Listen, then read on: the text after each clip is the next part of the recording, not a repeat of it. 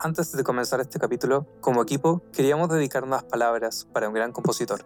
Con fecha 6 de julio del 2020, nos enteramos de una muy triste noticia, la noticia de la muerte de don Ennio Morricone, quien fue quizás uno de los más grandes compositores del cine y la televisión de las últimas décadas. Lo encontramos adecuado para este capítulo, debido a que hablamos mucho del rol de la música en el cine y otros medios como la televisión, las series y similares. A lo largo de su vida, Ennio Morricone compuso más de 400 obras para el cine y la televisión. Su filmografía incluye más de 70 películas ganadoras de diferentes premios, incluyendo la increíble Cinema Paradiso del director Giuseppe Tornatore, películas clásicas de los western como lo fue Once Upon a Time in America, o la que probablemente fue su mejor obra, o por lo menos la más aclamada, El bueno, el malo y el feo, del director Sergio Leone, incluyendo además uno de sus últimos trabajos con el director Quentin Tarantino para la película Los ocho más odiados, la cual le otorgó un premio Oscar a la mejor banda sonora. Premios AFI, Golden Globes, Grammys, BAFTA, numerosos premios europeos e incluso los ya mencionados Oscar. Ennio los ganó todos. El mundo reconoce la gran trayectoria del compositor. Sus obras lograron trascender la barrera del tiempo, llegando incluso hasta nuestros días. Bandas reconocidas como Metallica o Muse siguen utilizando sus canciones en sus shows, usándolas como intro o interludio o parte de este. Por todo esto y más, hoy queremos dedicarle este episodio a la vida y obra de Don Ennio Morricone. Disfruten el capítulo. Ven a ganar, ven a triunfar.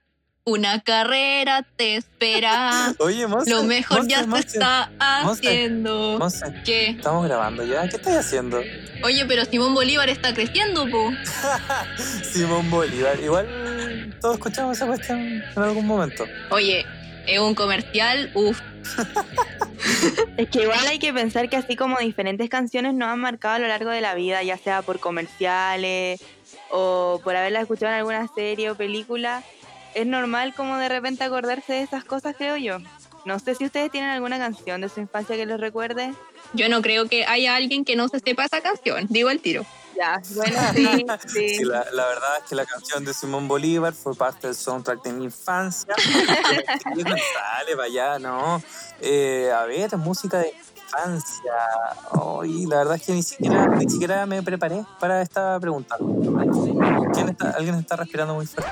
Cristóbal. Sí, es que yo hice la tarea y me causa gracia que Luli no haya hecho la tarea de, Ah, de preparación. Una de respeto. ya, ya, ya. me Ya. Yo me preparo, es como que ahora que va- se, se mete a un preu y no aprende nada y el otro que aprende mucho va de la PSU y lo suspenden. No, es falta de respeto. Entonces, Cristóbal, ¿tú qué canción tienes? La de Sabuma Fu, esa encuentro que es muy buena. Tiene mucho sentido que sea una de tu infancia. ¿Qué quieres que te diga? dime si es mentira, ¿eh? es fantástica. Me encanta. Me Sagomafu. encanta. Muy real. ¿Y la Monse tiene alguna? ¿Monse tiene alguna canción de infancia?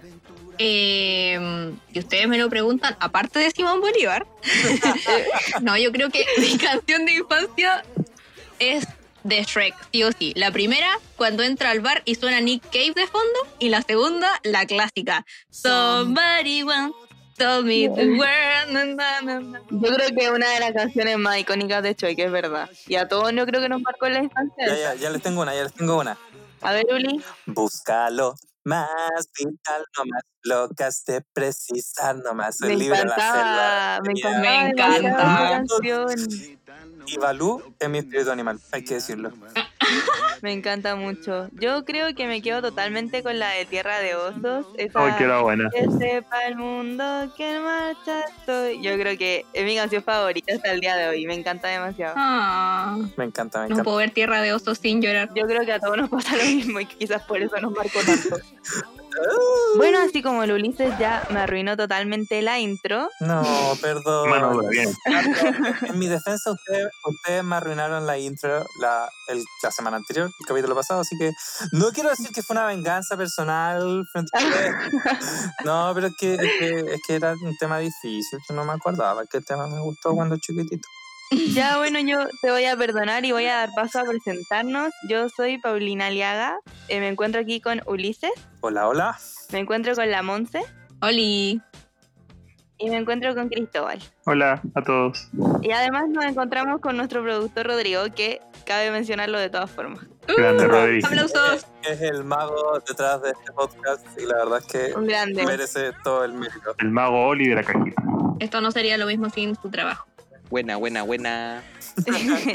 y bueno, luego de esta presentación los dejamos con vino en cajita. Pero ¿cómo vino en cajita? O ¿Vino sea, ya sí, se llama vino en cajita. Pero dilo con más emoción, po. Estáis presentando un, A ver, un A programa ver, de radio. dime tú, ¿cómo lo digo? No, pero así, algo así como vino en cajita, como si fuera algún programa de televisión, algo así. Ya, choro, muchas po. gracias. Con esto Ya, vamos a entrar al capítulo.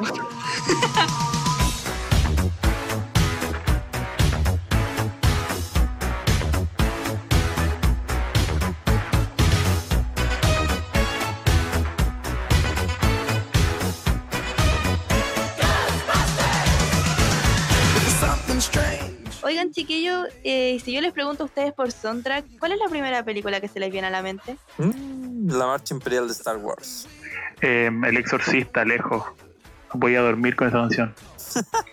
A dormir con la canción del exorcista. Este niño es más soca. ¿Han cachado esa escena cuando Shrek entra al bar y dice, puta la weá? no, ¿Y ya. dice puta la weá? ¿En serio? Y dice, no, no dice puta la weá, pero... esa, esa escena Somebody. que... No, pues aparte, esa escena que es súper triste y dice Ay, que perdió a Fiona y la hermanastra fea le dice, porque Fiona se fue con el príncipe encantador y la hermanastra fea le dice, bromeas, es un papucho, su cara parece tallada por los mismos ángeles. esa canción, Ya, muy bien. ¿Qué más? ¿Qué más? ¿Qué más? esa canción me, marca encanta. Yo me acuerdo del Titanic, yo me acuerdo del Titanic. Titanic. ¿Pero cuál de todas, po? Eh, My Heart Will Go On, Celine Dion, lejos, sí, todo el Qué rato. triste. Celine Dion, qué ya, buen tema. muy bien. La canción de Jurassic Park también. Uy, qué buena. Sí, esa era Peter Winslow. De estas canciones es, es difícil, es difícil nombrarlas por, por su nombre, pues, no es como, ya, no Es sé. como la canción de. claro, Sí. la canción de, eh, ¿cómo se llamaba esta? Eh, que también salía en Shrek. Eh, Then I saw her face. ¿Cómo se llama? Ah, I'm a believer. I'm a también. believer. Ah, sí, también muy buena. Temazo.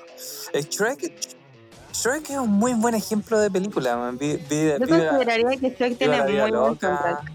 Sí, lástima que hicieran tantas películas. Debe haber terminado en Shrek 2. Sí, Eh, pero igual Concuerdo. piensa que Shrek se, se agarró de muchas canciones como los, los Guardianes de la Galaxia. Esos locos también tienen un soundtrack genial, a mí me encanta ese soundtrack. Pero es que Guardián de la Galaxia tiene una magia con el soundtrack, que es el hecho de que era el cassette que la mamá le regaló a Peter Quill, po, a Star-Lord.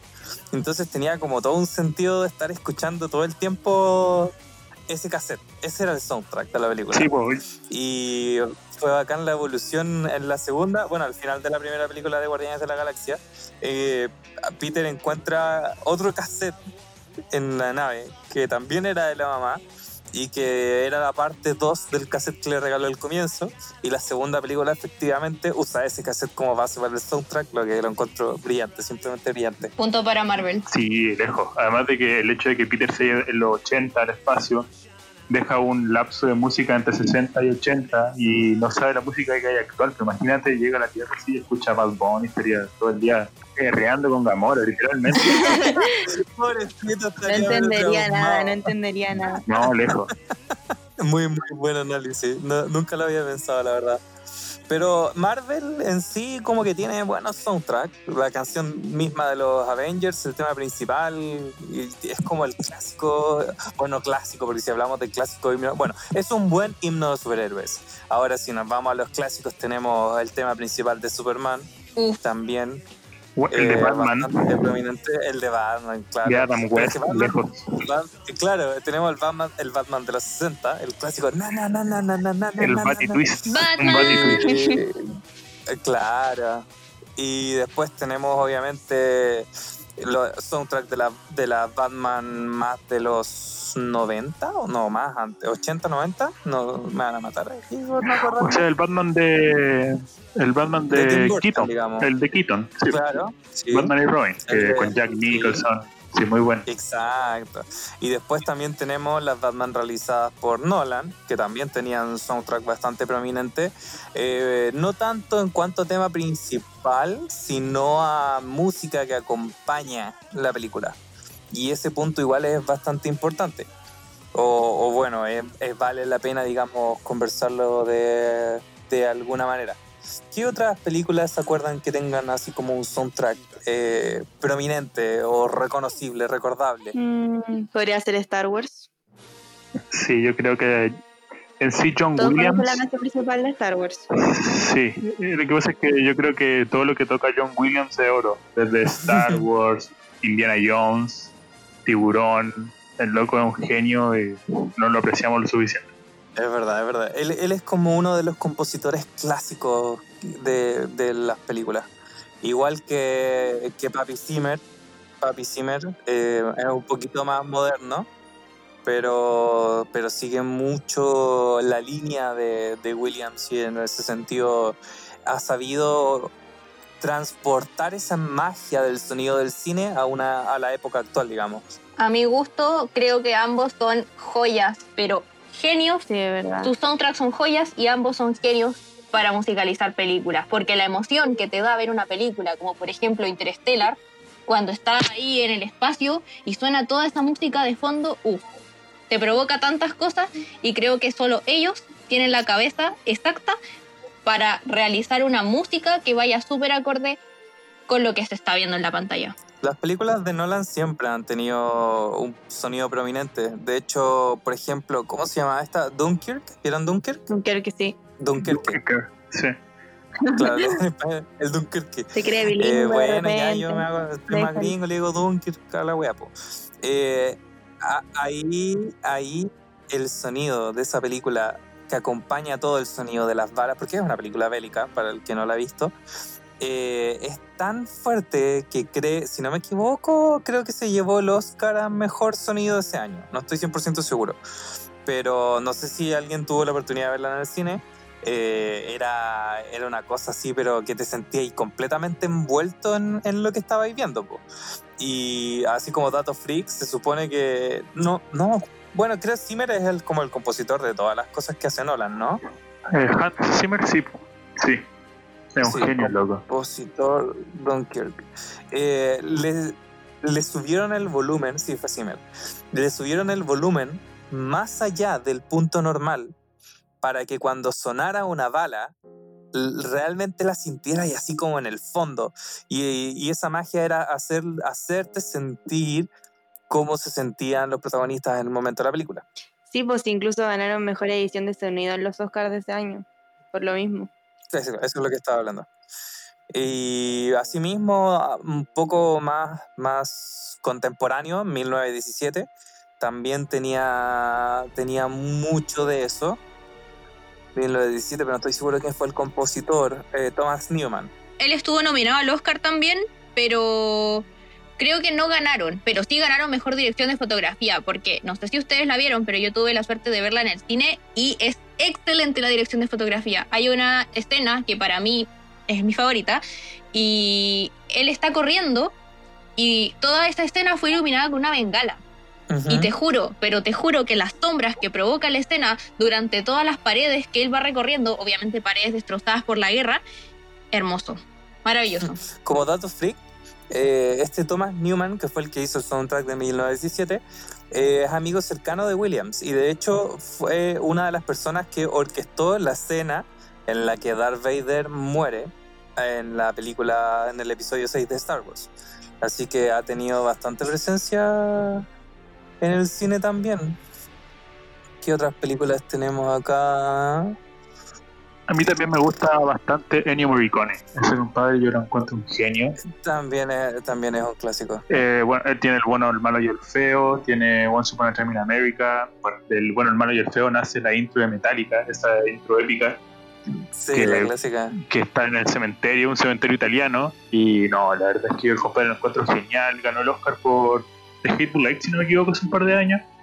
Y encuentro que él también refleja mucho, pero con este toque italiano, con un toque europeo que nosotros, los latinos, todo lo que viene de Europa lo, lo valoramos mucho más.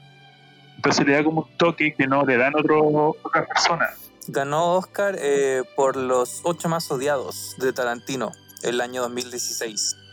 Y nominados, nominados otras cinco veces. Y el 2007 se ganó un Oscar honorario. Eh, el otro que ganó. Ennio Morricone es el mismo. Sí, de ese estamos hablando ahora. Ennio Morricone. No, no, no, pero es el mismo que hace A Man with His. eh, ¿Cómo se llama esto que se sopla? Ayuda. ¿Qué cosa que se sopla? es demasiado es como una flauta. No entiendo, no entiendo.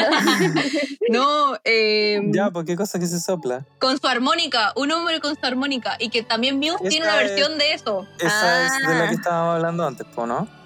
Ah, No, la, no, no, no, Buena, la misma. pero no, esta. la misma. No, esta es Sí. otra. Y esta es de Ennio Morricone igual. Si no mal recuerdo. A Man Who is- ¡Ah! Un hombre con su armónica. Que Muse también tiene una versión con esa, también es de de, este tema. Morricone, sí. Esta es de Ennio Ah, Morricone igual. ya. Sí, es Sí, de es de Morricone. Morricone. Buena. Yo hubiese partido primero con la tema de la canción de Muse Claro. antes de Night of Sidonia. Estaba lista. Es de, es de una de las Once Upon a Time. sí, Once Upon a Time in America. Exacto, correcto. Pero bueno, siguiendo, siguiendo un poco con la conversación, igual ya lo hemos centrado harto a las películas, pero música la escuchamos en todos lados. Eh, ¿qué- por ejemplo, ¿qué series han visto últimamente que hayan tenido así como un soundtrack reconocible? Yo creo que uno de los soundtracks que más me gusta es el que entrega la serie de Stranger Things. Principalmente porque está muy ligado al tema de los 80, con canciones de Toto, Jovi, Queen. Aparte también, siempre el sonido que tiene de ciencia ficción, de suspenso, igual te hace como sentir más dentro de la trama, creo yo. Stranger Things es como una oda a los 80 en ese Sí. sentido. En todo. Porque sí, en lo visual, en, lo- en el sonido ambiente, en las canciones, así como tú bien mencionabas, sí, me parece, me parece súper, súper buen punto. Yo la verdad es que tengo que admitir que estoy rayando mucho con Dark, aunque ya la terminé. Rayé tanto con Dark que hice el árbol genealógico de todas las familias y los fui actualizando a medida que iba viendo la tercera temporada, a ese nivel. La tercera temporada te lo destruyó, pero por completo. Sí. De hecho, mi árbol se fue a la cresta después de haber visto la tercera temporada. Pero no, la verdad es que ya, me gusta mucho Dark porque de por sí la trama es súper buena y creo que la música en alemán, yo no había sido, no había escuchado tanta música en alemán si es que no hubiera sido por Dark. Creo que tiene muy buenas canciones que nunca había conocido hasta escuchar el soundtrack. Así que creo que Dark es un buen ejemplo de un buen soundtrack para estos días. Eh, pucha, yo la verdad no soy tanto de ver series, yo veo más bonito animado, como dice la gente, o anime, pero de la Yo creo que última, no, obviamente, pero los de arriba dicen que por ahora sí. Pero yo creo que de los que vi, eh, The Office, eh, encuentro que es muy buena en cuanto a la música. Si bien eh, tocan temas, muy pocas veces tocan canciones, cuando las tocan son de Travis, de Radiohead, aparte del, del tema principal, es muy bueno, es genial, me encanta The Office, cómo manejan la música en sí. Oye, temas- hablando de temas principales, tenemos el tema principal de How I Met Your Mother, por ejemplo, Uf, que también es bastante prominente, el de The Big Bang Theory, El de Friends. Donna Halfman, Y de el de Friends. El de Friends. Ven que la mayoría tiene, tiene por lo menos una intro bastante prominente. No me voy a poner a cantar porque no quiero que me terminen odiando o echarle a perder algún dispositivo electrónico a nuestros auditores, los cuales no me haré responsable, pero creo que todos tenemos un par de series que podamos, que podamos recordar en ese sentido. Igual, me- sin miedo, tirémonos a los otaku. Yo puedo decir que no hay canción más reconocible que el Chala Head Chala de Dragon Ball Z. Sí, igual es una, son ciertas, es como la canción del Happening con Haku, tú nací sabiéndote la canción, sí. A todo esto, eh, la canción del Happening Sí, con es Haku está infravalorada en este país. Los hinchas del Colo nomás la cantan en el estadio, pero es una canción muy buena, en serio. Es arte Sí, grande, febrero. Es, es- es estupenda, no, no tiene nada, la cantáis ahora y estoy feliz durante todo el Ya, muy bien, muy bien. Eh, pasando, ya, ¿han visto anime, obviamente? Sí. Yo creo, yo creo que caemos en, caemos en dos, dos grupos separados en cuanto al anime. La gente que lo vio de pequeño y lo sigue viendo de manera así como cuando sale algo muy bueno, algo muy grande. La gente que es un otaku completamente y la gente que no está ni ahí. Pero aún así la gente que no está ni ahí, estoy seguro que en su infancia tiene que haber visto el detective Conan, Escuela de Detective, tiene que haber visto Inuyasha, tiene que haber visto Pokémon, correcto, tiene que haber visto, no sé, Hunter X, Full Metal Alchemist, eh, que, me falta Slam Dunk. La verdad es que no sé, no, no recuerdo completamente las edades en las que estamos hablando, pero ¿ustedes qué vieron? ¿Invasión o el Club de los Tigritos? Club de los Tigritos, todo el rato. Ya, ya, pues nosotros somos de la misma época. ¿Tú, Pauli, qué te, de qué te acordáis? Eh, así de chica me acuerdo de Dragon Ball, Pokémon. Pero del que estáis hablando tú no. No, no, no, pero el Club de los Tigritos e Invasión era un espacio que daban en el, en el 11, en el Televisión, en el cual daban anime. Televisión, sí. Entonces, Ah, es que nunca fui muy ligada a eso. antes se llamaba el Club de los Tigritos y después cambió el nombre a Invasión. Ya, Ah, yo era muy chica Disney, perdón. Ya, pero igual, igual está bien, chica Disney. Pero actualmente, actualmente veo más anime. Tengo que admitirlo. Hay algo que me pasa con algunos openings que los encuentro que son mejores en español que en japonés. Por ejemplo, el de Escuela Detective en español lo encuentro muy bueno. Es, es una oda esa cuestión. Igual Sí, que el de Ranma. El de Ranma es genial. Yo esa serie me la veía por el puro opening. Bueno, cuando era chico todos decían que veía Ranma, era como niñita. Pero mm, Ranma es genial el opening y en español es mucho mejor. No sé si es que a alguien le pasa, soy yo, ¿no? Tiene ese problema No, serio sí, con tenía, tenía buen, buen soundtrack. Ranma era una buena serie en general, Sí. si, si hablamos en cuanto a anime. Y asimismo, el, el de Cazador X en español era Uy, sí. también. El de, la, el, el de Cazador X del 98, si no me equivoco, era muy Sí, pues, bueno. el más antiguo. Ese Hisoka que Sí, hablaba como en francés. Estoy, estoy aguantándome las ganas de cantar, pero que de verdad que me da vergüenza, pero, pero sí, muy, muy buenos soundtrack en, en todo ese sentido. Igual que series más actuales, tenemos los openings de Shingeki no Kyojin, Attack on Titan, que Muy bueno. mucha gente como la Pauli lo está viendo ahora. Me encanta. más famositos, ¿cierto? Pero no viste el Club de los Tigritos, así que en ese sentido estoy decepcionado a ti, pero no importa. Fallé, no importa. fallé. Lamentable. Eh, Perdón. o el opening de Kimetsu no Yaiba, también. También es muy Sí, es bueno. ¿En serio viste Kimetsu, Pa- Pauli? La estoy viendo actualmente. Shingeki ya la terminé. Estoy esperando la cuarta temporada. Pero Kimetsu la estoy viendo eres- ahora. eres una, una otaku moderna. Ya, Sí, más o menos. Ya, Me quiero ir un poco a lo que mencionaste antes, que mencionaste Disney. La verdad es que yo creo que estamos todos de acuerdo en que Mm. Disney, una de las cosas más fuertes son su- sus temas en las películas. Yo creo lo mismo. No hay, no hay película sin una canción que destaque, digamos. Todos podemos decir la canción que sale en Moana, la canción que sale en Lilo y Stitch, la canción que sale en Buscando a Nemo, la canción que sale en La Sirenita, en Tarzán, en Tierra de Osos, en El Planeta del Tesoro. Ah, y A mí me y- encantaba la que salía en Tierra de Osos. Pero Sí. fascinada, sí. Sí, es muy bonita. Las de Tarzán también Era eran súper bonitas. Yo todavía cuando escucho en mi corazón me dan ganas de llorar. Si no sé, tiene una cuestión como muy, muy mágica. Tan Collins. Phil Collins, ¿qué te crees? Phil Phil Collins. Collins. Yo crecí mucho con Phil Collins porque mi mamá es súper fanática y me pasa que cuando veo Tarzán no puedo verla ninguna vez sin que llore. Porque la voz de Phil Collins es como tan... Ahí igual hay algo, porque obviamente pasa con el anime, pasa con las películas, que por ejemplo, ya los que vimos en, en alguna época, no sé, Detective Conan o Cazador X, eh, los veíamos todos en latino. Entonces después pasarlo a escuchar en el idioma original resulta ser extraño. Igual que las películas de Disney, obviamente todos los que teníamos los VHS o las que las veíamos en el Disney Channel eran todas en latino. Pero ¿han visto alguna película de Disney en inglés? Yo no, nunca. Yo he visto Frozen en ¿Han inglés. escuchado, han escuchado, por ejemplo, Yo soy tu amigo fiel en inglés? Ah, sí. Randy Newman. ya, pero ¿dónde la genio. escuchaste, por ejemplo? Yo la he escuchado así como.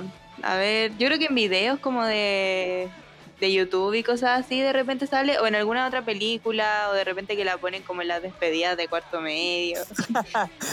en, en vez de, en, vez ¿Ya la de la, escucháis? en vez de la de la de Verde, Toy Story, weón. Sí, pues Toy Story. Yo me. No es malo, no es malo, no es malo. Mira, como consejo para ustedes y, y para todos los que nos estén escuchando, vean alguna película Disney en su idioma original. La verdad es que tiene un toque, porque ya, por ejemplo, ¿qué- ¿con qué película podrían comenzar? Vean Buscando a Nemo en inglés. Buscando a Nemo no solo por el tema musical, sino que, por ejemplo, a- uno de los personajes es Willem Dafoe. O sea, las películas de Disney tienen un cast tremendo, tremendo, tremendo, eh, contando a Tom Hanks como Woody y así mismo. Entonces, dense el tiempo de ver una película de Disney en inglés y les prometo que su perspectiva de la película va a elevarse completamente. Con la, la última que yo vi en el. O sea, antes de que quedara todo esto, eh, la última que yo vi en el cine de Disney fue El Rey León, que la voz de Simba la hace Childish Gambino y Nala lo hace Beyoncé. Loco, si tú la ves en inglés y ponís el parlante a 100, quedáis loco. Yo debo confesar que no fui capaz de ver la nueva versión del Rey León. Principalmente porque mi corazón no está preparado para volver a ver la muerte de Mufasa. Uf, y en live action es peor. Yo creo que el corazón de nadie está preparado. Y dije, loco, sufrí tanto con la muerte de Mufasa cuando niño Es horrible. que ni cagando revivo ese trauma de infancia en el cine más encima. No, pues, es que me digo, imagínate en live action que-. El, el leoncito llora. Imagínate ver la muerte de Mufasa en 4K, Full HD, con sonido surround. no, váyanse a la mierda. No, no estoy, no estoy para eso. No necesito este sufrimiento de nuevo. Nunca más. Otra que vi hace poco de Disney que me gustó bastante fue Onward, que en español es Unidos y la voz del personaje principal la hace Tom Hanks, perdón, la hace Tom Tom Holland. Holland. Sí. Con, de hecho, con. Con este otro actor que hace la el voz de, de este de, en Frozen. Ay, no me acuerdo de quién es. El de, el de Sta- Star-Lord. Sí, ¿Cómo se llama? Ah, eh, eh, de- de- Chris ah, Pratt. Chris Chris Pratt. Chris Chris- Pratt, me, me salvaste. mismo. De Jurassic World, ya. Chris Pratt con Tom Holland. Eso, a eso me refiero, porque tienen un cast súper bueno, súper entretenido, que muchas veces no, no lo apreciamos por verla en latino. Sabéis que también tiene muy buen reparto en cuanto a, a personas. eh, Isla de Perros, de Island of Dogs, de Wes Anderson. No sé si la vieron. yo no he visto Isla de Perros, pero sí he visto hartas de, Uy, yo no de, vi. de Wes Anderson y me encanta. Me encanta lo simétrico que es. Bueno, mira, en Isla de Perros está Bill Murray, está Brian Krasnor, eh, Scarlett Johansson, Ah, la busqué, eh, Yoko Ono, está Yoko Ono. Está Yoko Ono, si no me equivoco, está Yoko Ono como Yoko Ono. What? Está. Esa es la que está ambientada como en Japón, ¿verdad? Sí, en Japón y que como que los perros los tiran toda una isla, valga la redundancia, el título te lo dice. Y un joven, un cabro, va a buscar a su mascota. Sí. Es genial la película. Bueno, Wes Sí, Anderson, acuerdo. ¿qué le vamos a hacer? pero es muy buena. También está Jeff Goldblum, si no me equivoco, el de Jurassic Park, la uno, que también actor, trabaja muy bien. Y Scarlett Johansson es seca haciendo voces, haciendo voces en películas animadas. Es genial. Creo que Johansson también hizo la voz de la serpiente en el libro de la selva, en el live action, si no me equivoco. Creo que si no mal recuerdo, sí. Sí, la hizo ella también. Bueno, ahí vemos la importancia de de vez en cuando ver sus películas en el idioma original. Eh, se pierden de mucho, la verdad. Y, y no, solo, no solo en inglés. La otra vez hablando con un amigo, de hecho, ya, aconsejé a un amigo que viera Dark. O porque obviamente hay que, hay que darle esa, ese- esa experiencia a una persona que no la ha tenido. Y, y hablando con él, y le dije, supongo que la estáis viendo en alemán. Y me dijo, no, po, la estoy viendo en inglés, como tú siempre que me, me recomiendas que vean la serie. Y es como, no, no hay que verlas en inglés, hay que verlas en el idioma original. Ya sé, y esta, y esta serie es alemana, entonces tienes que verlo en alemán. Y ah, la verdad es que a mí también me pasó. Cuando empecé a ver la primera temporada de Dark, cuando salió, mi instinto fue configurar al tiro idioma inglés, subtítulos español. Y me puse a verla y algo sonaba raro, como que no me calzaba lo que estaban diciendo con sus movimientos de los labios. Entonces, como que me metí a las configuraciones y claro, decía alemán, entre paréntesis, idioma original, y fue como, ah. Igual fueron como dos, tres minutos, así como en el primer diálogo. Pero eso, siempre vean sus películas en el idioma original. A mí, volviendo un poco al tema del anime, a mí me pasa eso con el anime. Porque, por ejemplo, cuando yo era chica, era súper fanática de Pokémon. Y siempre vi Pokémon en latino. Sí, es mucho mejor. Pero, por ejemplo, ahora más grande he visto otros animes como Berserk, que me gusta mucho, eh, Evangelion, que también me encanta, y los he visto en, en japonés, pero también los he visto en español y como que no me gusta, no los paso. Definitivamente no me gusta doblado. Le- ¿Les puedo contar algo que, que rompió mi infancia hace un tiempo? Obvio, a ver. Esta- est- estaba viendo Pokémon en su idioma original y pueden creer que Ash Ketchum no se llama Ash Ketchum, ¿Y cómo se llama? se llama Satoshi. What? Satoshi. es como, fue como súper anticlimático. Como en los supercampeones, po. en los supercampeones, eh, Oliver se llama Tsubasa, en verdad. Sí, Se llama Tsubasa. Tsubasa el, el nombre original. Pero loco, imagínate ver, ver el anime y que el profesor Oak le diga ¡Satoshi! en vez de Ketchup, no, qué feo. Ya, pero, pero bueno, eh, por eso hay que. Tiene sus- sus pros y sus contras. Y entonces cuando vea, quieran ver algo clásico, por ejemplo, la otra vez traté de empezar a ver de nuevo el Detective Conan. No seguí porque vi que iba en el capítulo 980, pero igual me chocó un poquito verlo en japonés. Más por el hecho de que fue una de las series fuertes de mi infancia y, y también las vi en latino. Hay otras que no me han molestado. Cazador X en japonés no me molesta, no me choca ni nada. Entonces vayan viendo las dos opciones y ahí obviamente toman la decisión ustedes. Si al final ya que no, yo no soy nadie para decirle ve la weá en este idioma, pero ténganlo como opción clara. Adhiero contigo, Uli. Yo siempre me apunto por el idioma original, para todo. Pasando a, a otro tema, hay música presente en varias cosas, ¿cierto? Ya hablamos de las películas, hablamos de las series, hablamos del anime. Pero ¿qué me dicen de los videojuegos? Uf, ¿Quién no ha escuchado la canción del Tetris? La canción del Tetris yo creo que ha estado en ringtones de teléfono, ha estado en películas, ha estado en timbres de puerta, ha estado en comerciales de televisión. Entonces, igual siento que los videojuegos han cumplido un papel fundamental en cuanto al desarrollo de los soundtracks en la media. En todos lados. Pero en ese sentido, no sé si ustedes han visto, la verdad, es que no sé si son de videojuegos. En realidad, hablar de videojuegos para mí es algo, digamos, prominente porque juego mucho, pero no sé qué onda ustedes. La verdad yo no tanto. Cuando era chica tenía el Play 2 y bueno, ahora con esto de la cuarentena lo he vuelto a usar caleta y jugaba mucho Guitar Hero. Me encanta el Guitar Hero, te juro que soy fanática de ese juego, podría estar jugando todo el día y creo que mucha de la música que me gusta hoy es gracias al Guitar Hero. Mira, tocaste un tema completamente interesante para mí porque Guitar Hero 2, eh, ahí por el año 2008, 2009 creo, yo estaba en octavo, primero medio, fue el que me introdujo a Nirvana, a los Guns N' Roses, a Slipknot y a un montón de bandas que, que hoy día sigo escuchando así como muy fuertemente. Así que, ¿a qué vean? Pues, ¿viste? Videojuego, Guitar Hero, ¿ah? Eh, base musical en cuanto a, a la música que escuchamos. Pero asimismo eh, tenemos, no sé, pues tenemos el Mario Bros. Yo creo que sí, eso que es. también tiene... Nintendo es como el que la lleva en cuanto a soundtrack de videojuegos, ¿no? Creo que son muy buenos.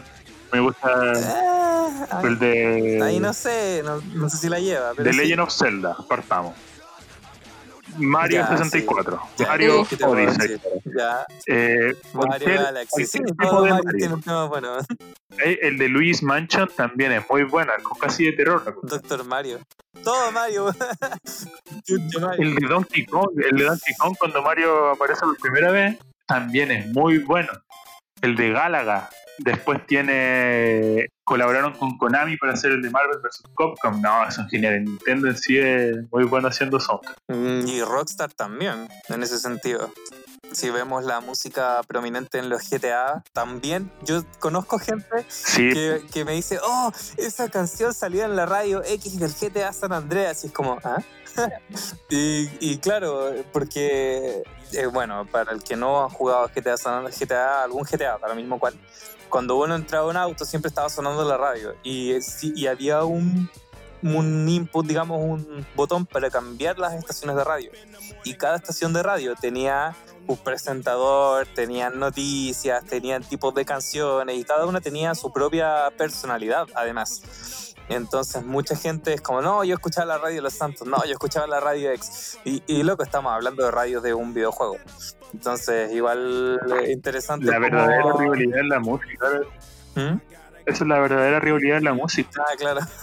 Radio Los Santos, Radio X. Los Santos, Radio X, Oasis y. Blur, no, eso no existe. Radio Los Radio Santos. X, no. no Radio Los Santos, por favor. Después de enchular el auto con Radio Los Santos, que hay Igual hay, hay barreras que, que se quiebran un poco entre las películas y los videojuegos, porque si analizamos la evolución que han tenido los videojuegos, ahora los videojuegos son prácticamente una película. Y no en el sentido de que tienen más cinemática, no, sino que se han centrado mucho más en contar una historia y en cómo cuentas la historia.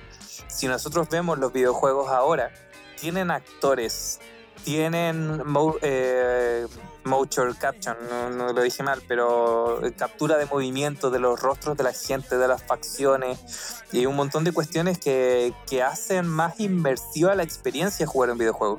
Ahora está muy de moda de nuevo The Last of Us porque salió la parte 2 del videojuego, ámenlo o odienlo, pero el primer The Last of Us tiene un cast increíble, tiene un soundtrack muy potente y, y todo aporta en, en darte una historia que realmente te puede llegar tanto o más como una película.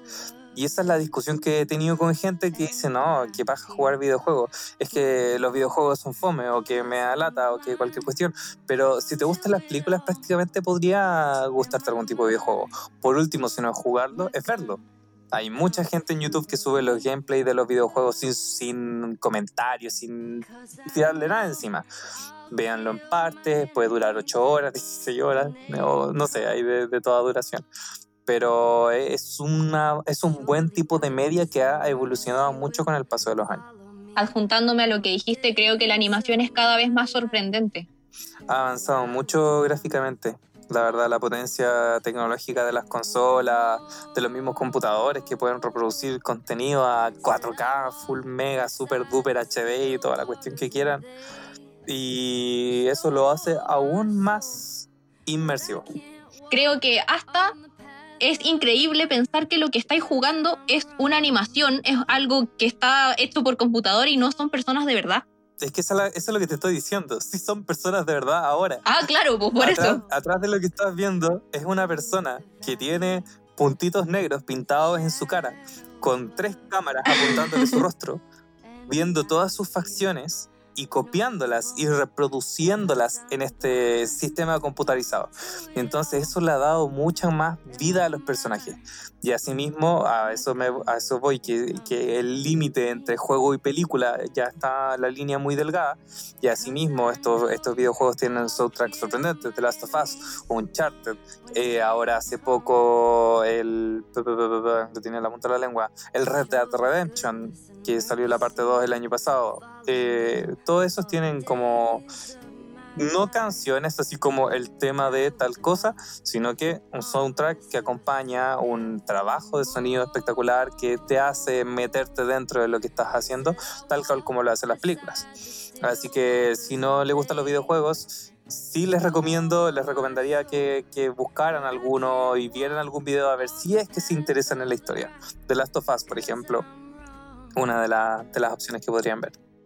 Al igual que como hemos hablado de películas presentes en la serie en los videojuegos, yo les quiero preguntar acerca de la música presente en la televisión. Yo, por ejemplo, no hay día que no escuche It's Time de Imagine Dragons y me acuerdo del, del comercial de BTR. No sé si les pasa a ustedes lo mismo con algún programa o algo por el estilo. Pero, ¿qué comercial de BTR es? Porque la verdad es que yo no he visto tele hace mucho tiempo, entonces quizás estoy medio perdido con, la, con los comerciales actuales. El comercial de BTR que muestra como los conciertos y dice así como ya nos volveremos a encontrar y dice. It's- Además, Ah, es la ese. canción con la que te dejan esperando. sí, también. Te dejan ¿no? esperando como, tres, como dos horas con esa canción, pues me hace de memoria. Ah, y ahora con todos los reclamos que ha tenido BTR. Como que están saturando esa canción de una manera icónica, así que Sí. automáticamente me acuerdo de ellos. Oye, Imagine Dragons, eso de- pinche BTR tendrá los derechos de la canción o se lo habrá robado. Mm, yo creo que es robo. Ahí viniendo de BTR. habría que, que tuitear a Imagine Dragons ahí. Hashtag BTR ladrón. igual, igual la televisión, bueno, si la centramos como en la televisión más cercana a nosotros, la que veíamos cuando chicos, algo así, había muchos comerciales que tenían canciones entretenidas. po. Por ejemplo, siempre me acuerdo de este comercial de Chandel, que habían unas hormigas bailando dentro de un, de un envase vacío. Uy, qué antiguo. Que tenía- Oh. Y tenía esta canción. eh, ay, no me acuerdo cómo se llama el tipo. La de Edith Piaf. ¿Cómo? La de Edith Piaf, la que dice No, Revernia. ¿O no? No, Yo me acuerdo no, de no, este. Era otra, era otra. A ver, Qué buen francés. vieron. Ah, Te amo se llama la, can- la canción original. Eh, que también sale. No sé si vieron La Casa de Papel. ¿Vieron La Casa de Papel? No. Sí, yo sí. No. ¿Cómo Ah, ya, que no? Corto, corto. Ay, no. En, la, en La Casa de Papel, en la última temporada, ahí, para los que sí la vieron, había una escena en la que estaba en el pasado, en la boda de Berlín. Y Berlín estaba cantando esta canción que se llama Te amo. Les digo al tiro de quién es. Eh, Humberto. Ya, pero cántala, pu. No, estoy loca, no pienso cantar.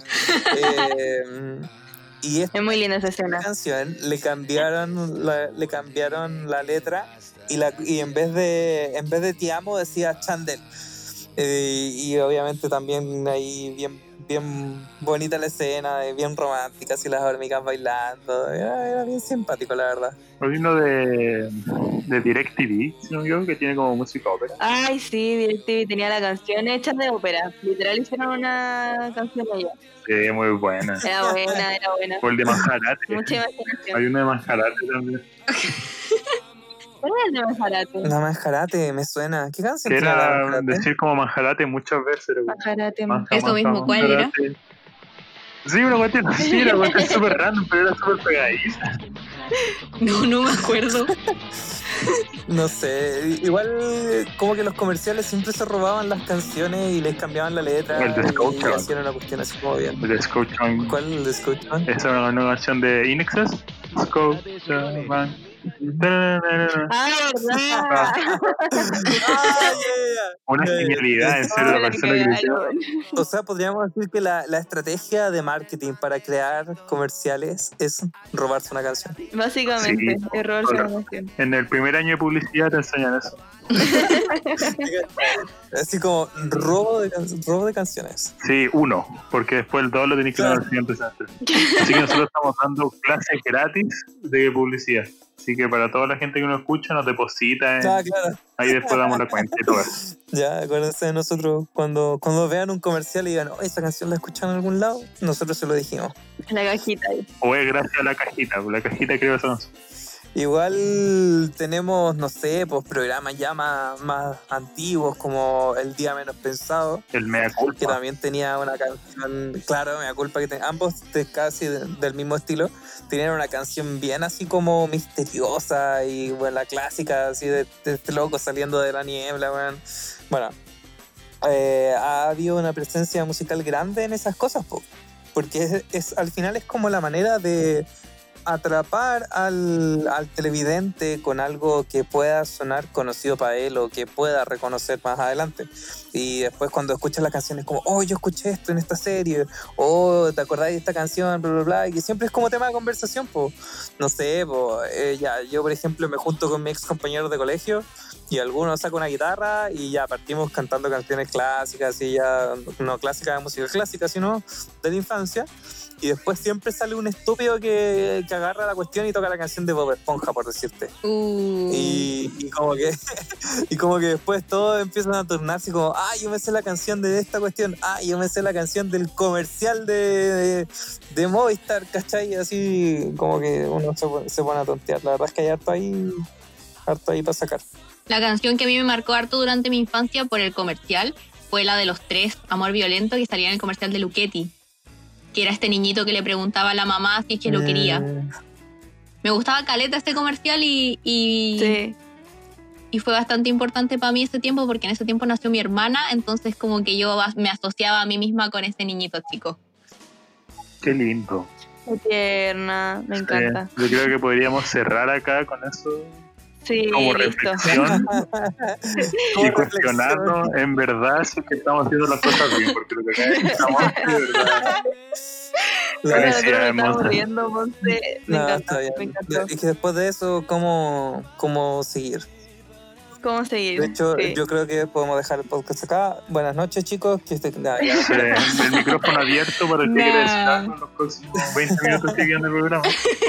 Sí, y total. Pero yo voy a ser quien diga una mejor canción. La de Santo Tomás, mi universidad. Esa canción la espero, espero que los dueños de esa universidad estén escuchando la publicidad que le estoy haciendo porque esa canción en verdad marcó una época. ¿Quién no se sabe esa canción? ¿Cómo se lo sabe? Pero es que no tiene canción con letra. Es una melodía. más una melodía nomás. Pero igual, eh, parte de.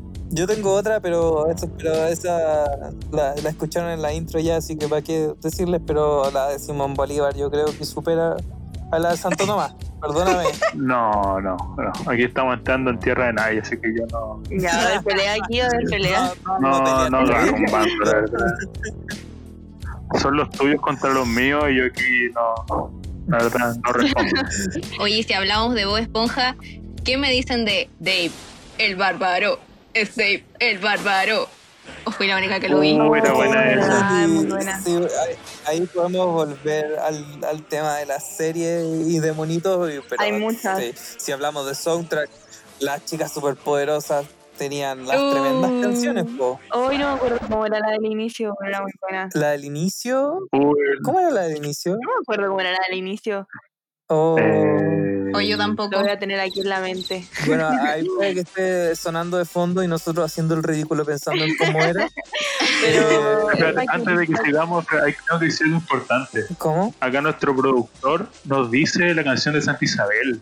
Se nos Uh, pasó la canción de Santa Isabel. Ya ¿Cómo pa, es? ya pa, ya pa, ya pa, ya. Ya voy a- Esa misma. La Y verdad, también la de Ambrosoli, la del comercial del osito. Ambrosoli. me acuerdo del comercial del oso, Me pero no me acuerdo- de la Me canción. acuerdo del comercial porque me daba pena. Yo y igual. Me. Yo igual. Tal cual. Oye, sí, ese oso que hace Sante. El osito. ¿Qué onda que hace Sante, el osito? ¿Por La qué? grande No empresa entiendo nuevamente ¿Por qué aquí. no hacían eso? Yo creo que es manipulación de masas. Ay, verdad, verdad, verdad. Y además la canción era como triste en sí. No me acuerdo qué canción era. Alguien taraléala, por favor. Y después venía la canción de un amor violento y nos poníamos más tristes. Sumado con el de la voz. Primero Ambrosoli y después Luchetti. Mira ahí, mira ahí. Mira, dice, una guitarra acústica eh, era la de Ambrosoli. Eh, gran aporte, pero no, no, no sé qué. Yo me acuerdo un poco, me acuerdo un poco de como que era una No, yo guitarra acústica, pero no me acuerdo. del ritmo ni nada de eso. Yo obviamente me acuerdo del comercial totalmente porque era demasiado bueno. Yo tampoco, para nada. Ha pasado muchos Sí, años. ya, verdad. pero dicen por interno que está sonando en este momento, así que Sí. vamos a seguir haciendo el ridículo aquí tratando de recordar la canción. Ya, está sonando. Probablemente estemos hablando ahora y esté sonando de fondo. Sí, muy buena la canción de Ambrosoli, la verdad. La Sí. escucho y, ojalá Ambrosoli nos escuche y nos mande unos dulces para el próximo. Sponsor, nuestro primer sponsor, Ambrosoli, nos manda unas gomitas. Unas gomitas. No sería. Sí. Y podríamos ir a reportear con el traje del oso para que la gente crea que le volvieron a dar Oh, pegas volvamos de todo lo que le hacían. Si están escuchando, Nosotros podemos hacer al oso sin ningún problema. No hay problema. me, me ofrezco como tributo. Sí, todo el rato. Que vuelva el oso. Que vuelva el oso, hashtag Sí. que vuelva el oso. Muy bien. Eso. Oye, y de las canciones de la tele, ahora que estamos hablando de la televisión chilena, ¿alguna novela que los haya marcado? Romané. Pues en mi caso, a Mango. Yo me fui. A me fui Mango, una- ¿eso era la novela? No, a Mango. Era como un sitcom. Es como, es como, ¿se acuerdan Era de alguna una novela. telenovela así como bacán? no, pues, Oye, Bacán igual era muy buena. Era Era muy buena. Uh, pero no es una telenovela. Por eso, si hablamos de, tele- de telenovela, hablamos como de romané, de machos, de brujas, de esta cuestión de estos locos que se convertían en hombre lobo, que no me acuerdo. Ay, me acuerdo de la de soltera otra vez. Soltero otra vez, que es más contemporánea. Uy, qué mala soltera otra vez. En serio. Papas cuñar, en serio, te hablo de ti. Eh, No sé, la encuentro rara ella, es como muy exagerada. Con todo respeto a la papa Fuñán. Es que la papas con... No, ya. No, perdón, perdón. Pero esto es Claro. papel, po. ¿Qué le vamos a hacer? Ya, pero música de Sí, telenovela. no. Yo igual me acuerdo de... Ah, pero es que el reemplazante tampoco es telenovela. Yo quiero decir que ahora estoy viendo Aquelarre en el Aquí. TVN, que la están dando de nuevo, y muy buena. Tiene a, ¿Cuál es Aquelarre? eh, bueno, todo pasa en una comunidad media bastante guasa, por no decir rural. Y nacen- hace como 30 años que nacen puras mujeres ahí. ¿Ya? Ah, es ¿Cachai como la la onda? adaptación nueva de Isla Paraíso. O sea, Isla Paraíso es la adaptación de Aquelarre. Eso. Exacto. Mira, y en Aquelarre tienen a Franco Simone. Está. ¿Qué más estaba? Estaba los tres también. Y va todo bien hasta que ponen a Alberto Plaza. Digo, Ah, digo. ¿qué onda? ¿Para qué vamos a Ay? Obviamente que me puse a ver el Kai en el Mega y ah, dejé ahí a Aquelarre en un vi cómo ponía Alberto Plaza. Y hoy también No, con Franco. Simone. nada, viejo. Esta No, una espineta. Esta espineta. Guau. Yo les tengo otra. Yo les tengo otra. ¿Vieron alguna vez, supongo, Mecano? Sí, Obvio. me encanta. La cuna del H en Chile. Sí. Hay que decirlo. Es que es muy bueno el H. ¿Quién no bailó H en su vida? La- Yo. Yo puedo decir que yo. Porque, ¿Qué? igual. porque era otaku, entonces yo hacía mi pega quedarme en la casa. No bailaba H, como la Ya. siendo otaku.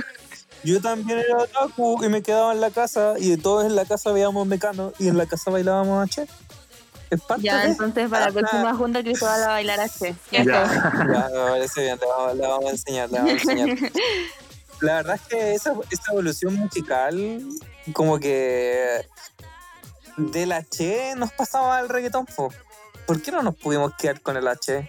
Oye, pero, pero piensa el reggaetón que era. Era Daddy Yankee, era Alex Fido, era Don Omar, era reggaetón del bueno. Así que yo aquí me, yo aquí estoy dispuesto a sacarme El reggaetón no les cumple mejor que cualquier reggaetón actual. sí, estoy dispuesto a sacarme la polera para pelear por el Ya, reggaetón. pero, Eso.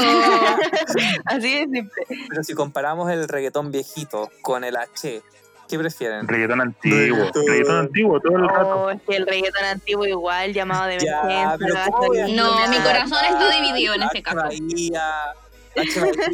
Seguro, no, ya. Incluso, incluso. Si el reggaetón antiguo es Daddy Yankee en Viña 2006, mucho mejor. Uh, Con sí. Sergio Lagos presentando Yo a Daddy Yankee. eso. No, loco, eh, no tiene comparación. Estamos hablando del Daddy Yankee que hizo que toda la Quinta Vergara aprendiera el celular, pues, weón. De lado a lado, celulares, de lado a lado. Ay, es estupendo. El mismo, imagínate, el mismo Daddy Yankee que llevó a motoquero a la Quinta Vergara y subió moto arriba del escenario. Esos motoqueros que son puros Slipknot, cacha, subieron al escenario con la gasolina. No. Respeto. Ulises, respeto, por favor. de motoqueros subiendo al escenario. Eso es Bill Covey al Coco Legrand, así que ahí no Grande. sé la originalidad de, de Yankee. El primero en subirse en moto a la Quinta Vergara fue el Coco Legrand. No es músico, así que por eso no cae en el tema, pero ah, Daddy Yankee a mí. ah, Perdón, no, perdón. Oye, Ya, ya. ¿y las canciones de Jingo? No me gustaba Jingo. No, era como muy calle 7, Ay, ¿no? no a mí igual me gustaba Jingo. Canesa, Y yo me creía Hardcoreito, como- Arenita. Pokémona. La, la Pauli se quería hardcoreito. Yo me creía, me creía la arenita. no, no, no, nunca fui Pokémon. Oye, ¿está bien? ¿Está bien ser Arenita? Arenita ahora vive en Dinamarca. Arenita una grande. Arenita tiene la estatus que mejor, todos nosotros mejor. ahora, po. Ahora vive en Dinamarca. Vive en Dinamarca, está casado con un ruso. Vive mejor que todos nosotros. Y nosotros antes apoyando ahí a Carol Dance. No, Carol. Todo funado, Carol. Paule, confiesa, ¿cuál era, tu, ¿cuál era tu sobrenombre de Pokémona? Ay. No, me decían Paulina. O sea, no me lo decía. Pero me tenía como en Facebook así como Paulinita. ¿Cachai? Así como- Con T, H y XX. Paulinita, Grande, Pauli. Sí, pues con TH y así. viste, viste, yo sabía que iba a haber algo así. Yo sabía que iba a haber algo así. Ah, lo vi venir, lo vi venir. Ya, pero era normal, pues veía Jingo. No Ya, me pero- esperaba otra cosa. Antes mencionaron a Mango. Monse, tú, ¿sí? Tú mencionaste a Mango. Igual esas Ah, series, juveniles ah, tenían, tenían buen soundtrack también, pues la verdad es que, que hasta yo de repente cuando agarro la guitarra me acuerdo de su canción de Mango y, y la canto. Ay, yo me acuerdo de Corazón Rebelde. Uh. Oh, ya, pero ahí te- Esa vino después de Amango, creo. RBD fue a Viña, ¿o no? Ah, estamos hablando de Rebelde ahora. No, pues de Corazón Rebelde, ¿o no? ¿O de ¿Estás qué? hablando de Corazón Rebelde o Rebelde? Yo estaba hablando de Corazón Rebelde. No, pues el RBD es la mexicana y Corazón. Y cora ah, Espérate. Rebelde, pues, RBD. Rebelde es la canción esta... Oh. Eh, Ay, Solo quédate en silencio, ¿no? Solo quédate en silencio. cinco minutos. Exacto. Esa, esa es rebelde. Y corazón rebelde la otra, por la del 13, que era Un como, corazón rebelde. Eso. Ah, pero eso era. Sí, pues son Oye, diferentes, una mexicana y otra ¿Y. Carcú? Carcú, no. Ay, no Carcú también me gustaba. Era, una, era la Cada vez. TVN. Donde sale la aquel Calderón. Sí, las- todos los canales tenían sus series juveniles. Onda, el Mega, Estaba el bacán. 13 tenía Mango y el TVN tenía Carcú. No le fue muy ¿Y cuál tenía televisión? Televisión no tenía No, ninguna. no tenía. Tenía Jingo y Jingo tenía sus propias novelas, po. Vampira. No, pero, Pero Jingo tenía sus miniseries, po. pero estamos hablando de series juveniles tipo Bacán, tipo a Mango, tipo Ya, pero igual pero- vale. una Igual. producción original, que no, no, chao, Jingo, a la mierda. Le- ¿Les puedo contar un secreto? Que ya no va a ser tan secreto. Ya, a ver. ¿Qué pasó? Yo salí en Bacán. ¿En serio? Mentira. No. Juro, era, fui extra, extra, ¿De qué? era extra en Bacán. Así Men- que mentira. Salía, salía detrás de... Eh, mira, es que, a ver, fui, fui varias veces. La verdad es que primero era como... No No puedo creer esta weá. la clásica, la clásica en el, en el colegio, así caminando detrás de los locos mientras iban conversando. y Yo pasaba así detrás caminando como conversando con otra persona, así con el, el uniforme No. del, Puma, güey. No, en serio. Y, y, la, y una vez me dieron, me dieron diálogo, pero más como en el bacán moderno, donde habían personajes que ya ni me acordaba, ni, ni los conocía. Donde estaba la Vesta Lag. De la no, ¿El moderno no es el que estaba como de campamento? Mm, no sé si antes o después de O sea, yo me acuerdo de eso. No, pero es que a ver, el personaje, por ejemplo, el Creo que fue para la última temporada. el personaje con el que hablaba yo era un pendejo y la verdad es que no, con todo respeto, no, no era de ¿El Nacho, el Diego? no era, no, no, sí, ¿O el no, no era de los conocidos. Ah, era un niño X. Ay, ay, ay, ay, Era protagonista, pero era protagonista de las últimas temporadas. Y no, yo no vi las últimas temporadas, entonces no cachaba. Ah, pucha. Ya, Uli, yo creo que los tenéis que mandar después de esto. Ya, bueno, Eso, yo quiero verlo no. también. Pero es que los bueno, los auditores no van a entender. Oye, Yuli, ¿salían los subtítulos abajo? Eh, sí, sí. Si los auditores lo quieren ver, que nos piden el video inbox. Y se nos mandamos. No tenemos ni un problema. Lo vamos a subir a la historia. Le mandamos el video de Luli. Y lo peor es que en la escena en la que tuve diálogo, como que literalmente amenazaba a alguien de que le iba a pegar. Así era, era un, un matón, un bully. Un pendejo bullying. Ya, con- contexto muy rápido. Como que el loco estaba haciendo como de adivino en la calle, así como con una alfombra y la cuestión. Y como que él trataba de adivinar mis, mis cosas de lo que me estaba pasando a mí y no le achuntaba nada y no sé qué. Y le empecé a decir así como que era un estafador y no sé qué cuestión y que si seguía, eh, que si seguía estafando a la gente, su futuro iba a ser en un hospital. Una cuestión así, weón. Muy Bueno. ahí. Me imagino con los subtítulos abajo, weón. Yo Ya, oh, Me, no. me, me desvió un poquito del tema, la verdad es que, que es algo que no, que no me gusta recordar mucho. Ah, mentira.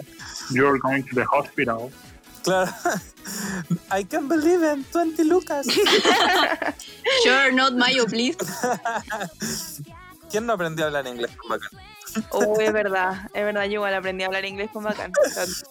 Yo aprendí algunas palabras, la verdad. ¿Qué cosa? Hello. Sure, ¿Cómo se llamaba el perro? Como tú. like you. Como tú. Como tú. Like you. Amaba esa parte. Yo creo que ahora que estamos hablando de televisión chilena, no podemos dejar pasar a los pulentos de 31 minutos. Yo creo que son Uh, La leche nos deja terrible hardcore. la cúspide de la música nacional. ¿ah? Están los prisioneros y más arriba está 31 minutos con los pulentos. 31 minutos. Los pulentos, que a mí me encantaban los pulentos. Somos cabros chicos, chicos pero grandes, pulentos pero piantes. Eran terribles Y buenos. tenían una vienesa que se llamaba Tom York. Sí, pues mira, de, Cierto, cierto. de chiquitito inculcando la cultura de Radiohead. Ay, no me hagan hablar de Radiohead, por favor, que todos los auditores me van a odiar. Era buenísimo. Igual, eh, ¿qué mencionaste además de los... Ah, 31 minutos, po.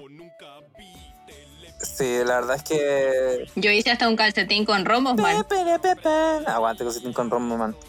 Pero no, pues estoy hablando de las canciones, canciones, sí, po. o el dinosaurio Anacleto. Sí, esa era como la Bohemian Rhapsody de, de un minuto. Anacleto era genial. Y di- diente blanco, no te vayas. Siempre fuiste el más blanco, el que nunca tuvo tarde. Me encanta el cambio de voz, me encantó. Ah, ya. Esa, esa es una habilidad oculta, la verdad, de mimetizar, mimetizar la voz. Freddy Turbina me dicen por interno.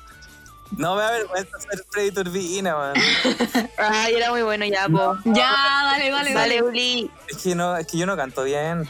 Va, pero todos aquí nos pegamos el show, así que da mismo. ¿Cómo hace Freddy Turbina? Espérate. Hoy es un día muy especial. Conche tu madre. Las rueditas chicas igual. a mi bicicleta. Lo mejor que me ha pasado. Oh, No, qué notable. Soy Freddy Turbina al volante. Aplauso, aplauso, por favor. No, qué vergüenza. Es que igual esas canciones Oh, igual, qué estaban risa. hechos por músicos de los Chanchos en Piedra, po. entonces igual como que tenían harta influencia de eso y les daba todo el toque, pues tienen los medios Sí, po. temas. Y además estaba. Eh, ¿Quién estaba? Rodrigo Salinas. Ah, sí, pues Juanín Jan- Rodrigo Jan- Salinas. Rodrigo Salinas, pues qué épico. Hani Dueñas también. También. Una patana. Pero no sé, no me cae bien ella.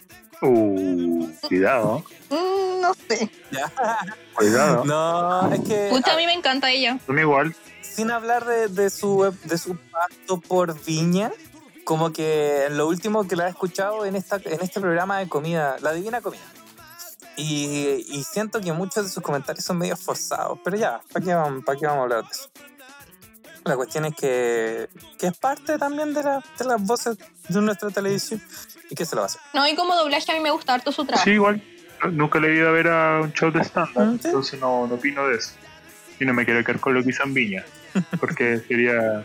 Ah, sí, yo tampoco, he- yo tampoco he visto stand-up de la Hani. Pero por lo que sea, muy bueno. Hay que, hay que dejar la mente abierta. Sí, saludos, Jani. Espero que te encuentres sí. muy bien. Saludos, Javi. Si nos estás escuchando, saludos. Te queremos igual. Hani, yo escucho el Dueñas de Sala, así que por favor escucha este programa. hay, hay que tuiteárselo ahí después para que lo veas. Oye, ¿y qué me dicen de Diego Iglot? Diego Iglot eh, tenía canciones, o sea, es que no tenía así como temas como recordables como los pulentos, pero por ejemplo siempre me acuerdo de Soy Droguet el vigilante, que era con, con Another Brick on the Wall, era, le daba así todo su toque. Tenía trabajitos buenos por ahí. Tenía buen soundtrack de artistas nacionales, pues. Siempre me acuerdo de cuando están los prisioneros arriba del tren y ellos van en el tren al sur. Literalmente. sí. Sí, sí, o de la escena cuando está el hermano adentro del refri y la mamá abre y dice, vieja, deja cerrado que se mete el calor. Se mete el calor. Igual, como que esos programas fueron parte grande de la infancia de varios nosotros, sobre todo 31 minutos, por ejemplo, o Los Pulentos, que fueron como más, más masivos, digamos, que Diego y Glot. Igual conozco a harta gente que no conoce a Diego y Glot. ¿Cómo? No me pregunté, pero, pero hay gente que no lo ha visto. Claro, es que no fueron tan conocidos ni tuvieron tanto impacto como 31 minutos, por ejemplo. 31 minutos cruzó fronteras, po. Sí, po. Una vez estaba con unos amigos de México que, que visitaron acá Chile por un campeonato de yoyo. Y los ñoños ya saben que. Bueno, ya les com- comenté el capítulo anterior del yoyo. Y loco, eh, uno de ellos veía algo de 31 minutos en la calle y lo compraba, pero dosico. Y, y, le, y quedé así, pero, pero ¿por qué? Y me decía. 31 minutos es genial. Y yo como, lo, lo ven allá y es como, es enorme 31 minutos. Es como, es, y es como para ustedes el Chavo del 8. Y es como, sí, pues para nosotros el Chavo del 8 es el Chavo del 8. Pues.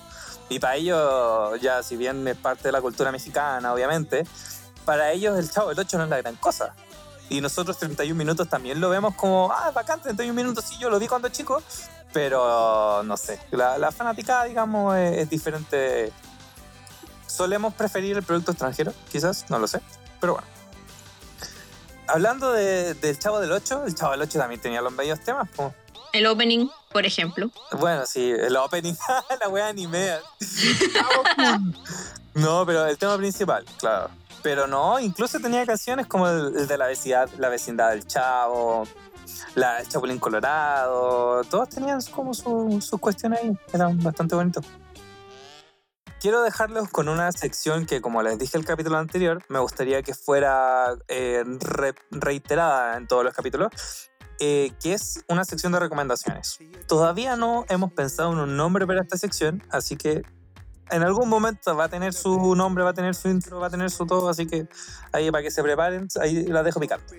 Pero quiero que por favor me recomienden y que recomendemos a la gente que nos escucha un soundtrack original de alguna película, alguna serie, algún videojuego. Así que, Pauli, ¿tu recomendación? Ya, mi recomendación va a ser una serie y me baso principalmente en esta serie porque considero que su soundtrack tiene mucho pop y es muy ligado a lo que se escucha actualmente en algunos jóvenes. Y por eso quiero recomendar el soundtrack de 13 Reasons Why, que igual tiene canciones de Selena Gomez, de The Cure, de Youngblood, de One Republic, Billie Eilish, etc. Y encuentro que es muy potente todo lo que entrega el álbum porque, o sea, el soundtrack en sí porque es está muy lleno de emociones y al verlo igual con la serie uno se conecta de una forma muy muy linda. Así que recomiendo tanto el soundtrack como la serie y eso. La temática es súper fuerte. ¿eh? Sí, es que por eso mismo, por eso siento que está muy, liga, muy bien ligada a las canciones que representan, porque uno se siente de la misma forma que los protagonistas en ciertos momentos. Me gusta. ¿Y tú, Cristóbal? ¿Tu recomendación? La verdad es que me lo pusieron difícil porque igual son muchos. Pero yo creo que voy a dar el de una serie animada. Y para que decirle a la gente que igual vea series animadas porque son muy, tiene un trasfondo muy importante muchas veces. Y es el soundtrack de Hey Arnold, que es un soundtrack en base a jazz, en base a rock, en base a muchos estilos musicales y que siempre van de la mano con los sentimientos de Arnold o de algún integrante del barrio. Entonces yo encuentro que eso genera tanto un lazo de amistad como de gusto en las personas y me encanta. La verdad es que te sacaste una joya con, con A. Arnold. Tienen canciones súper buenas. Lo sé, por eso lo recomiendo. Me gustó, me gusta. Monse, ¿tu recomendación? Eh, ya, yo creo que voy a romper un poco con las series y películas y me voy a inclinar por el soundtrack de un videojuego que se llama Cuphead, que me encanta. Lo, bueno, lo conocí hace rato, pero ahora por el tema de la cuarentena lo empecé a jugar y me gusta mucho, tiene mucho jazz. El juego de por sí igual lo encuentro yo, al menos, difícil, pero me gusta harto porque la animación va súper bien acompañada con la música. La animación es como de un Disney muy antiguo, así como tiras cómicas antiguas tipo años 20 y me gusta, me gusta mucho. Así que jueguenlo, está en Steam, lo pueden comprar y el soundtrack está en todas las plataformas digitales. Y por último, no se motivan mucho a jugar el juego, les recomiendo que escuchen el soundtrack a ver si cambian de opinión. Siguiendo con la recomendación, escuchen Floral Fury, ese tema, joyita de ese gran videojuego que se sacó la Monse. Cuphead. Yo, yo les quiero recomendar el soundtrack de una película. Eh, entre todas las películas de superhéroes, las películas de los Avengers, que Iron Man, que incluso por DC, que Superman y que toda esa cuestión, hay un antihéroe, digamos, que, que lamentablemente sí son muy mainstream, pero, pero veía sus cómics de chiquitito, que es Deadpool. No sé si vieron las películas de Deadpool.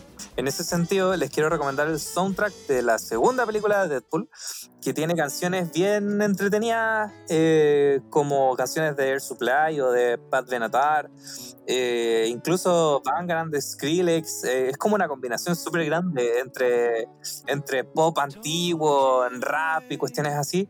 Incluso un tema original que hizo la Celine Dion, que se llama H's y que es completamente precioso. Es como escuchar una nueva canción de Titanic, así de ese estilo, y le hicieron una película tan irreverente, tan comedia, tan a, la chacota que, le da todo el toque. Y más encima que ya venía de la película anterior, que tenía canciones como de, DMX, como X Gonna Give It To Ya, y, o canciones de Wham, y cuestiones así como bien, bien variadas. Así que esa es mi recomendación para ustedes, el soundtrack de Deadpool 2. A lo largo de este capítulo hemos tocado hartos temas en cuanto a la música, la presencia de la música en, en, diferentes tipos de medios digitales. Hablamos de las series, hablamos de las películas, hablamos incluso de los videojuegos, del anime. Entonces, como ya al comienzo eh, hablamos sobre canciones de la media que nos recordara a nuestra infancia, quiero preguntarles qué canciones o qué temas de película, de serie o algo los han marcado en este último tiempo, ¿cierto? Porque ya hablamos de cuando éramos chiquitos, ahora de cuando estamos ahora. ¿Qué, qué, qué tema, de qué película, de qué serie les ha llegado ahora último? ¿Tú, Paule? Yo creo que me he sentido muy identificada con la canción The Night We Met de Lord Huron, de 13 Reasons Why, por un tema más que nada sentimental mío. Me he sentido muy ligada a este tema últimamente y encuentro que es una canción súper linda y, y he, he podido disfrutarla escuchándola esta cuarentena. Ya, me parece súper bien. ¿Y tú, Cristóbal? Eh, yo creo que sería. Pucha, sé, pusiste Father and Son de Cat Stevens, que estoy viendo una serie que se llama Ya. This Is Us. Y ahí lo tocan mucho y la verdad encuentro que es muy emotiva esa canción. Esa canción es bastante fuerte, ¿eh? También está presente en, en Guardianes de la Galaxia, la segunda, si no me equivoco. Sí, pues es muy buena. Entonces, y de hecho me acuerdo y como que se me paran un poquito los pelos. No sé, que es bonita esa canción, la verdad. Es triste además.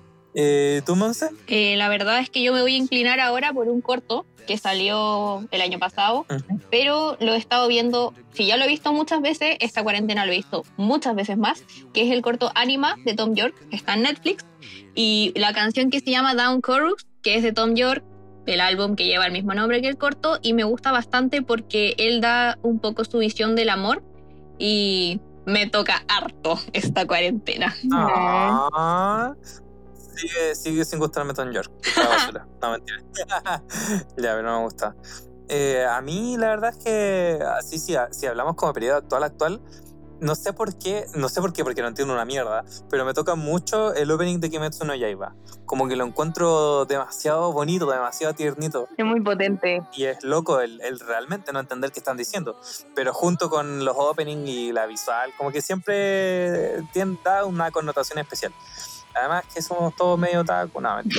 Pero no sé, eso como que, como que a mí me, me ha llegado últimamente. Así que con eso, bueno, y dejar invitados también a, a nuestros auditores que si quieren comentarnos tanto de su infancia como de la época actual, que nos digan qué, qué temas de series, de películas, de videojuegos les ha llegado, les ha llegado a lo largo de su vida o qué es lo que más recuerdan. Así que les agradecemos mucho por ponerse en sintonía con nosotros eh, y los vemos en el siguiente capítulo. Hasta luego. Chao, chao. ¡Chau! Besito a la frente.